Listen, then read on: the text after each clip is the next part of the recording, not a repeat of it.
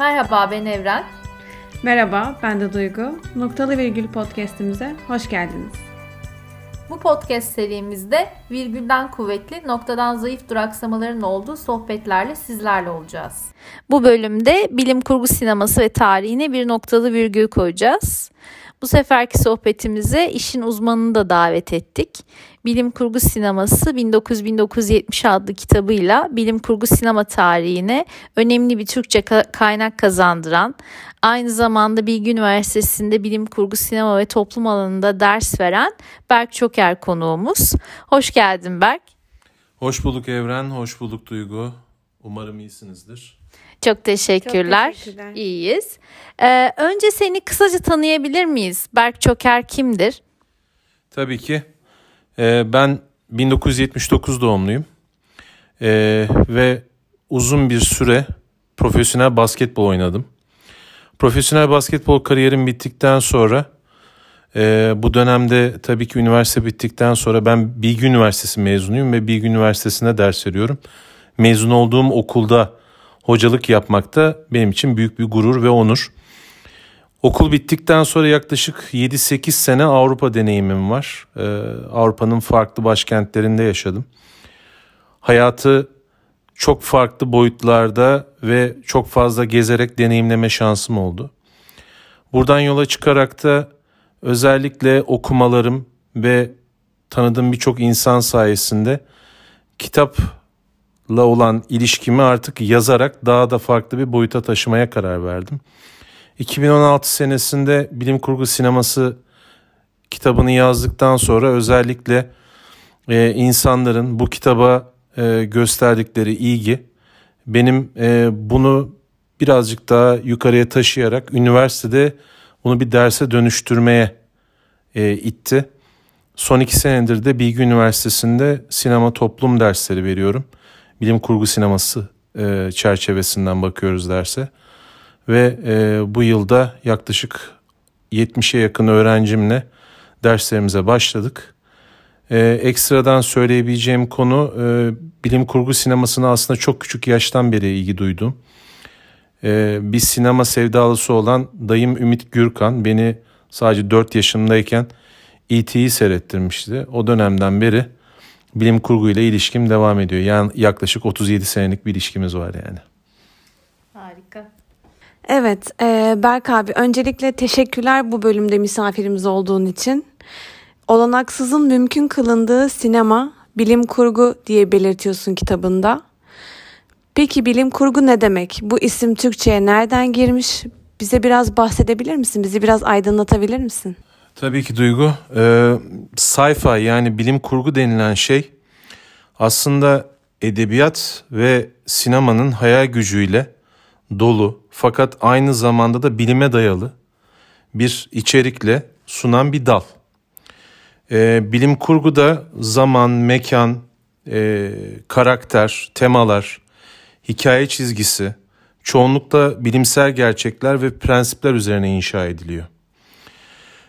Buradan yola çıkarak da benim söyleyeceğim ilk konu aslında science fiction kelimesi nasıl doğdu? Biliyorsunuzdur şu anda verilen bir ödül var. Hugo ödülleri diye geçiyor. Bu ödüller her yıl en iyi yazılan bilim kurgu hikayesine verilen bir ödül. Ve bu ödülün ismi de ünlü editör ve aynı zamanda da yazar Hugo ödüllerinin ismini aldığı Hugo Gernsback'den geliyor. Science fiction kelimesini invent eden ve dünya literatürüne kazandıran kişi bu.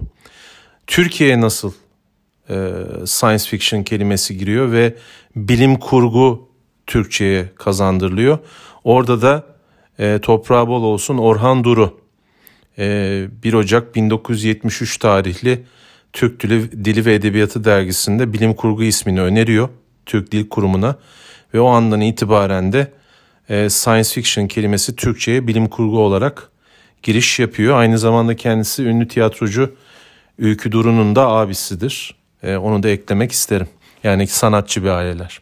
Teşekkürler bu aydınlatıcı cevap için. Gerçekten bilmediğimiz çok şey var. Özellikle ben kendi açımdan söyleyeyim bilim kurgu sinemasına çok aşırı aşina değilim. Bu bilgiler çok aydınlatıcı.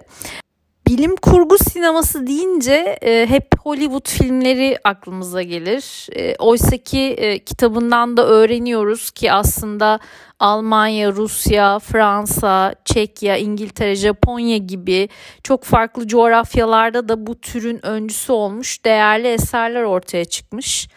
Hollywood yapımı olmayan bilim kurgu filmleri desek hangilerini ilk sırada sayarsın? Evet, bu çok önemli bir soru ve gerçekten de batı eksenli bir sinema anlayışını yerle yeksan etmek lazım. Çünkü doğunun da ya da batı dediğimiz sadece Amerika menşeli bir sinema anlayışının doğru olmadığını hem terminolojik olarak hem de akademik olarak ispatlayabiliriz. Bunu da ispatlamak için önümüzde birçok örnek var ki aslında bilim kurgunun sinemada yer edinmeye başlaması Amerika'da 2. Dünya Savaşı sonrasına denk geliyor. Onun öncesinde hep Avrupa menşeli bağımsız yapımlar var.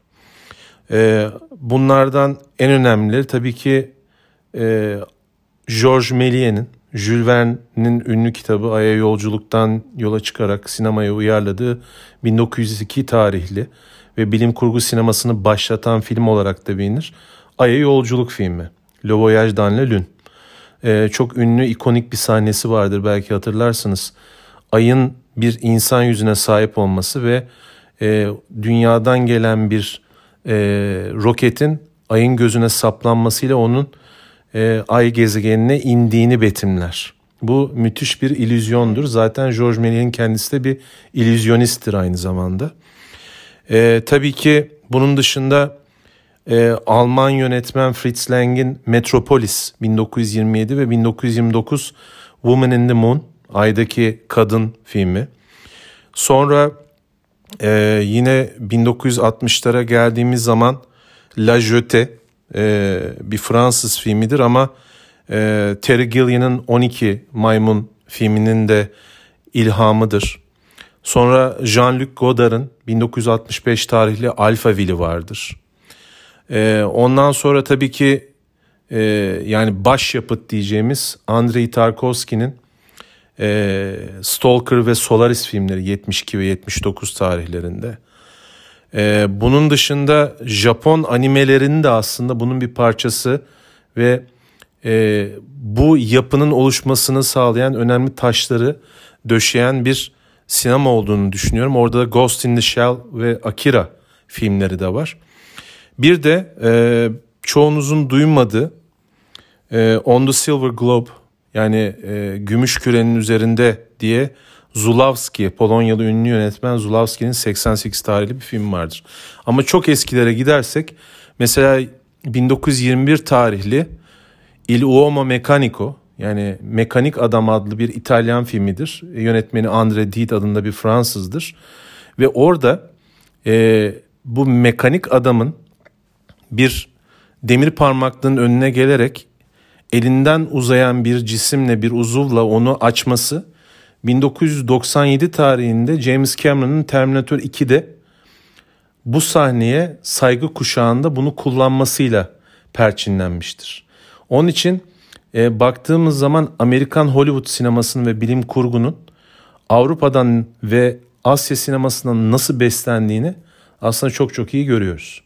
Bilim kurgu edebiyatı, eserleri bilim kurgu sinemasının ortaya çıkışını sağlamıştır. İşte Mary Shelley, Frankenstein'ın yazarı. Ondan sonra Jules Verne'in kitapları, Ay'a Yolculuklar, 20.000 Fersa, Deniz Altında 20.000 Fersa. Ondan sonra Ray Bradbury'nin Fahrenheit 451'i, İngiliz edebiyatı. Ve bu tür böyle birçok verebileceğimiz örnek var. Stanislav Lem'in Solaris kitabının Andrei Tarkovsky'nin bir Sovyet yönetmen olarak çekmesi gibi. Ya da Arthur C. Clarke'ın 1950'de The Sentinel kitabını yazıp ondan sonra 68 senesinde Stanley Kubrick'in 2001 bir uzay macerasını çekmesi. Her şey bir ilham. Bir ilhamsal reaksiyon zinciri diyebiliriz. Zincir reaksiyon diyebiliriz, evet. Çok teşekkürler Berk abi. sanatın toplumla olan ilişkisinde yadsıyamayız elbette. Şüphesiz bilim kurgu sinemasına da çok büyük etkileri olmuştur.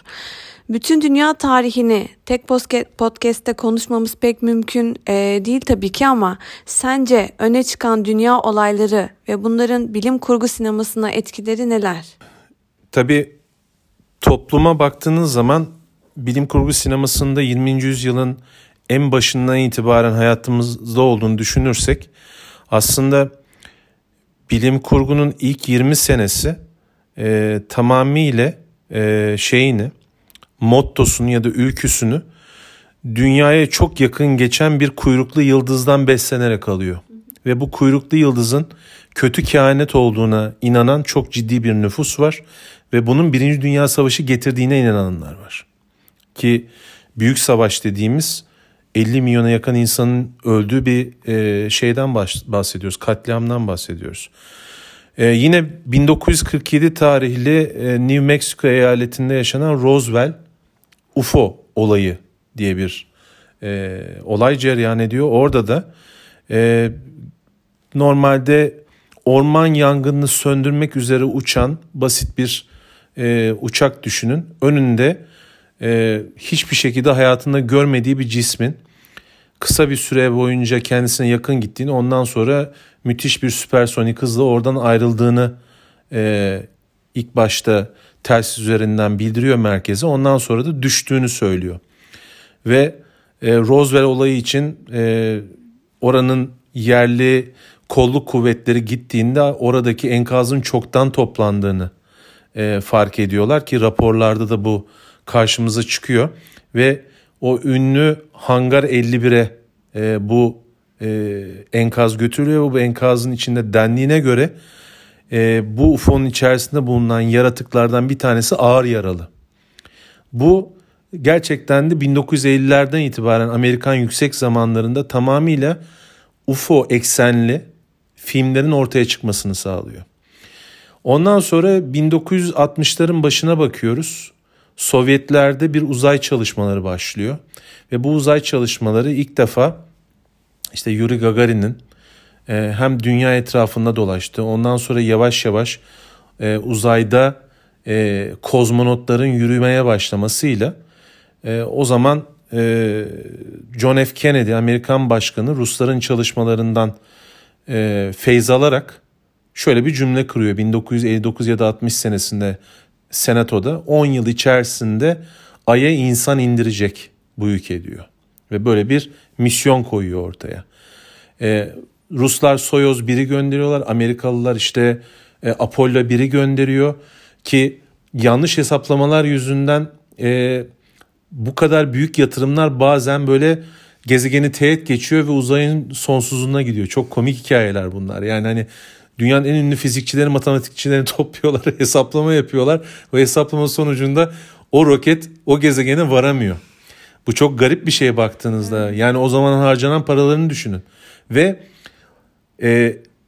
Sovyetlerin bu çalışmaları Amerikalılarla Sovyetler arasında öyle bir tabiri caizse it dalaşına dönüşüyor ki NASA'nın şu anda belki merkezinde çalışan insan sayısı 20.000-30.000'dir. Ama 1965'te NASA'da çalışan insan sayısı 455.000. Yarım milyon kişi çalışıyormuş. Ve gerçekten de işte 69'da hedefledikleri o misyonu Neil Armstrong, Edwin Aldrin ve bir isim daha şu anda hatırlayamadım. 3. astronotla birlikte başarıyorlar. Ama ilginç bir parantez koyayım burada ya da noktalı virgül diyeyim. Daha da ilginç olsun. Bu misyonun gerçek olup olmadığına dair çok ciddi şeyler var, şüpheler var. Sebebi de şu, Stanley Kubrick'in özellikle 68 tarihli Uzay Macerası 2001'de kullandığı teknolojiyle Amerika Birleşik Devletleri'ne yardımcı olduğu ve bunun tamamıyla bir hoax olduğu ve o görselin bir şekilde videolaştırıldığı ve o astronotların gerçekten orada olmadıkları ve Kubrick'in bu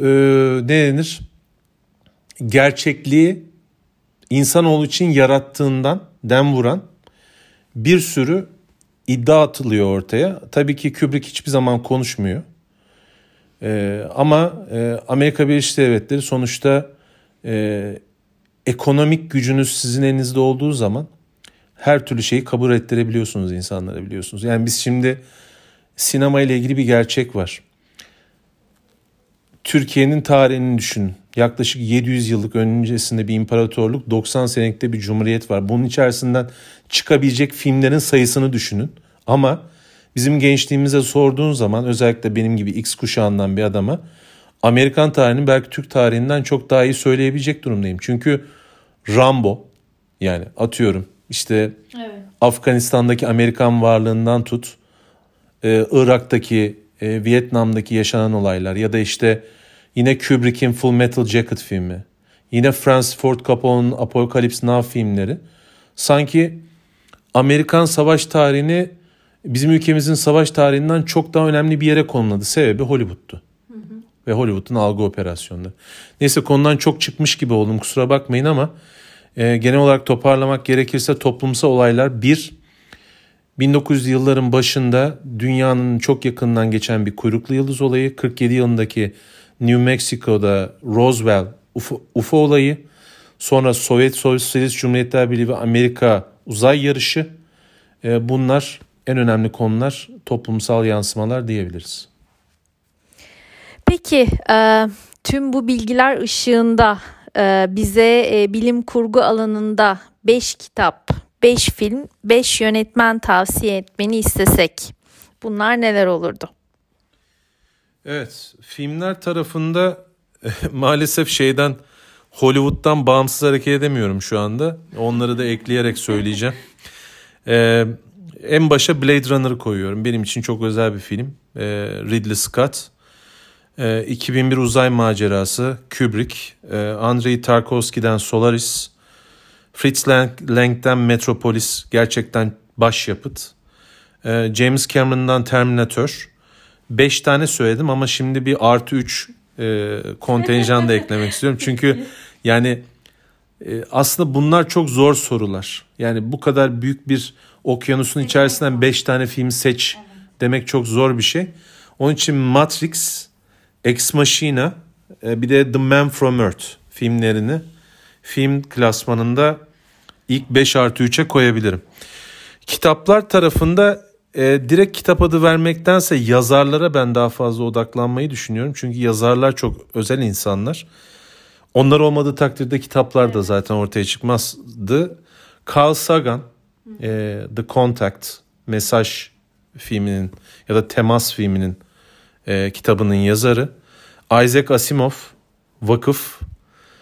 Strugatski kardeşler, Uzayda Piknik, Kıyamete bir milyar yıl, Pazartesi-Cumartesi'den başlar kitaplarının yazarları, ki Uzayda Piknik aynı zamanda Tarkovski'nin 79 tarihli Stalker filminin de aslında ilhamıdır.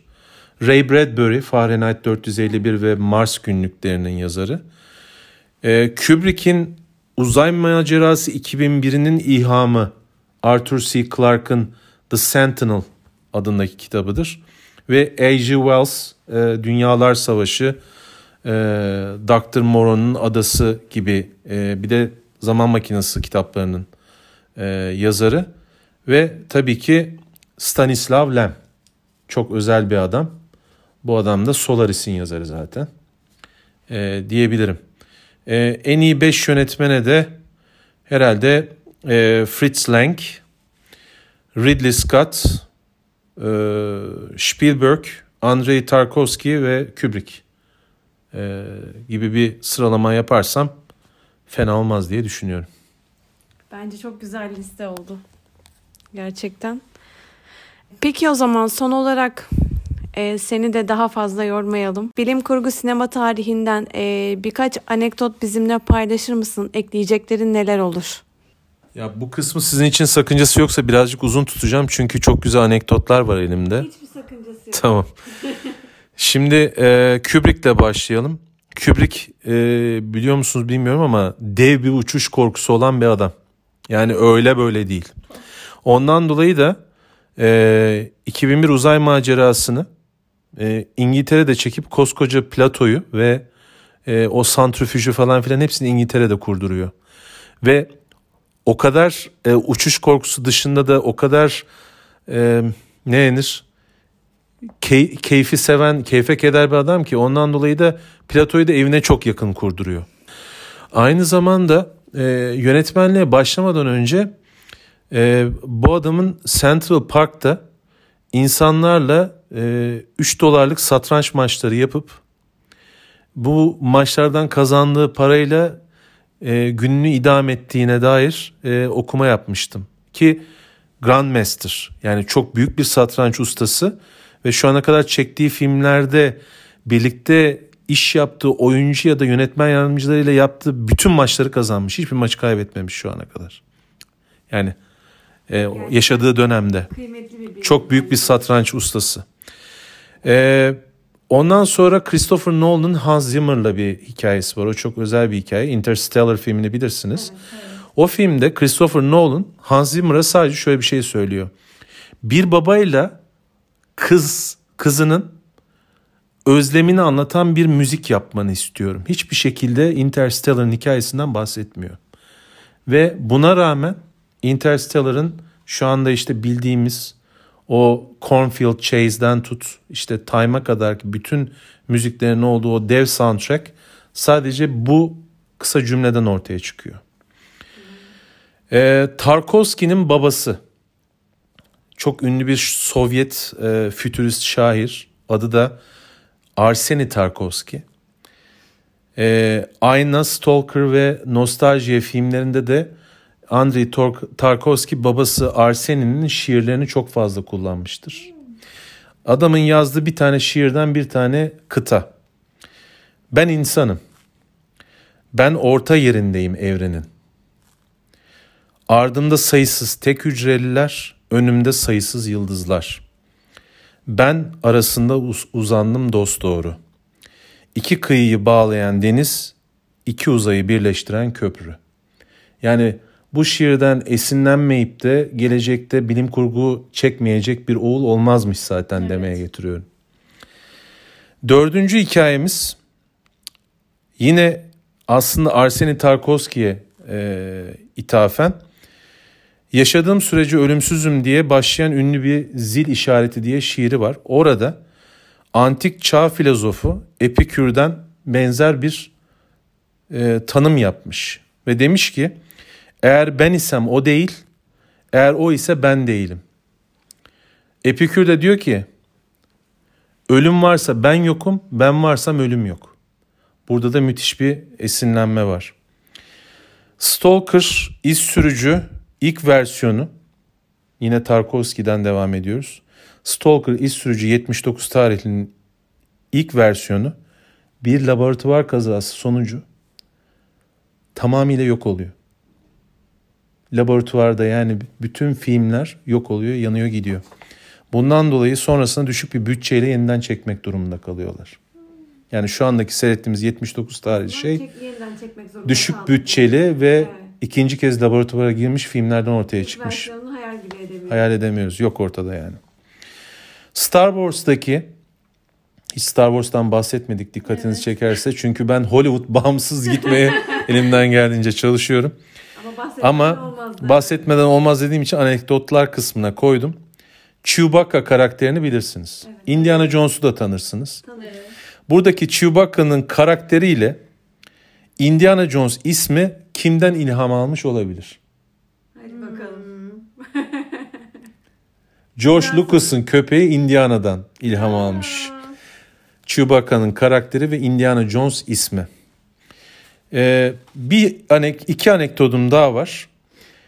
Alien filmini duymuşsunuzdur Ridley Scott'ın ki bana göre aslında sıralamalarda en iyi top 5 filme 5+3 değil de 5+4 deyip Alien'ı da eklemeliyiz. Ridley Scott'tan da burada özür diliyorum. Bizim podcast'imizi dinlerse. Evet, bir noktalı virgül koydum Sayın Ridley Scott. Alien için belirlenen ilk orijinal isim Star Beast. Yani yıldız canavarı. Ama rezalet bir isim. Ve bundan dolayı da vazgeçiliyor. Ki uzayda kimse senin çığlığını duyamaz gibi tüyler ürpertici bir motto ile çıkıyor ortaya, biliyorsunuz. Film gişe rekorları kırıyor. Yani acayip ürkütücü değil mi yani? Uzayda kimse senin çığlığını duyamaz. Filmin yapımcılara tanıtımı sırasında büyük ihtimalle o zamanlar parayı verecekler. Çok fazla anlam ifade etmediği için bu adamlar için çok fazla anlam ifade etmiyor, işte Alien'dir yok Starbase'tir. Net anlatmak adına Ridley Scott kısaca filmi şöyle özetlemiş. Jaws gibi bir şey ama uzayda geçeni. Son olarak E.T. ki benim hani anlatmıştım 83'te ilk defa seyrettim diye. E.T.'nin yüzünü aklınıza getirebilir misiniz? Getirdiniz değil mi? E.T.'nin yüzü Albert Einstein, bir köpek türü olan Pug ve İsveçli şair Carl Sandburg'un yüzleri baz alınarak oluşturulmuş. Çok iyi. Çok güzel. Evet. Çok güzel. Bunlar anekdotlarımız. Tabii yüzlerce daha var ama ben sizin podcastınız için bunları toparlamak istedim. Umarım keyifli olmuştur. Çok teşekkür ederiz. Çok güzel bilgiler oldu Berk abi. Çok teşekkür ederiz. Rica ederim. Çok aydınlatıcı bir podcast yaptık desteğinle. Evet, Noktalı Virgül'ün bu bölümünde bilim kurgu sinema tarihine kısa bir yolculuğa çıktık. Bizimle bu yolculuğa önderlik eden Berk Çoker'e çok teşekkür ediyoruz. Bir sonraki bölümlerde çok çeşitli konulara noktalı virgül koymaya devam edeceğiz. Tekrar teşekkürler Berk. Ben de teşekkür ederim. Podcast'ınızda başarılar diliyorum. Her hafta çok önemli konulara değiniyorsunuz. Bundan sonra da başarılar. Çok teşekkürler.